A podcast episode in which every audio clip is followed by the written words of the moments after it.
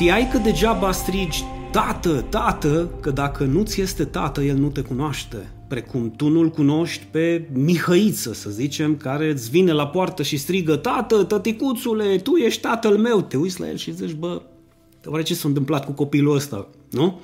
Nu oricine îmi zice, Doamne, Doamne, atenție, va intra în împărăția cerurilor, ci doar acela care face voia Tatălui meu care este în ceruri. Deci nu oricine zice Tatăl nostru, Doamne ajută, Doamne dă, Doamne smulțăm, va intra în împărăția cerurilor, ci doar acela care face voia Tatălui care este în ceruri.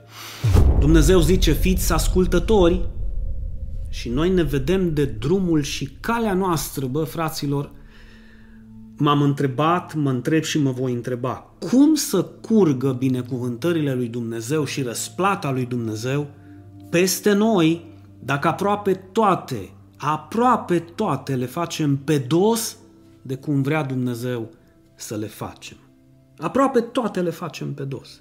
Nu știu, parcă ne întrecem să le facem pe toate pe dos. Toți suntem creația lui Dumnezeu, dragii mei, dar nu toți suntem copii a lui Dumnezeu. Amintește-ți că suntem născuți în păcat și în nelegiuire, motiv pentru care toți, fără excepție, toți avem nevoie de răscumpărare, de la cel mai sfânt până la cel mai păcătos.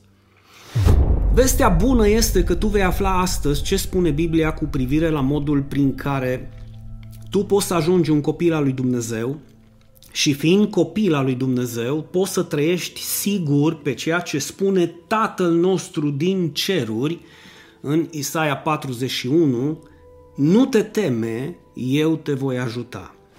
Poarta prin care poți intra în familia lui Dumnezeu ca și copil al lui Dumnezeu împreună cu nemurirea, cu viața veșnică, este, de fapt a fost, este și va fi Isus Hristos. Motiv pentru care Motiv pentru care veți cunoaște adevărul, iar adevărul vă va elibera.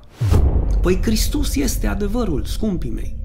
Și El se face cunoscut tuturor oamenilor care decid să creadă în El. Iar prin credința în El suntem, precum am văzut că spune Sfintele Scripturi, nu contează cine ceea ce spune, orice altceva, Sfintele Scripturi spun că prin credința în Hristos toți suntem copii al lui Dumnezeu. Nu e așa că este simplu? Deci, ce trebuie să faci ca să fii răsplătit de Dumnezeu? Precum am văzut, în primul rând trebuie să fii un copil al lui Dumnezeu, iar acest lucru este posibil doar, exact, doar prin credința în Hristos. În Hristos Iisus, Mântuitorul nostru.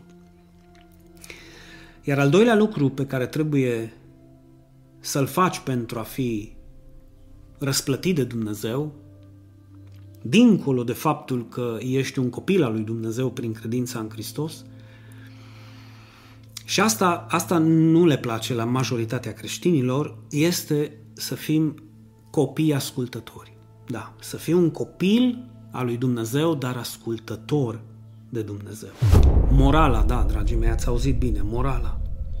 Oricât de căzut ești în păcatul neascultării față de Tatăl, față de Dumnezeu.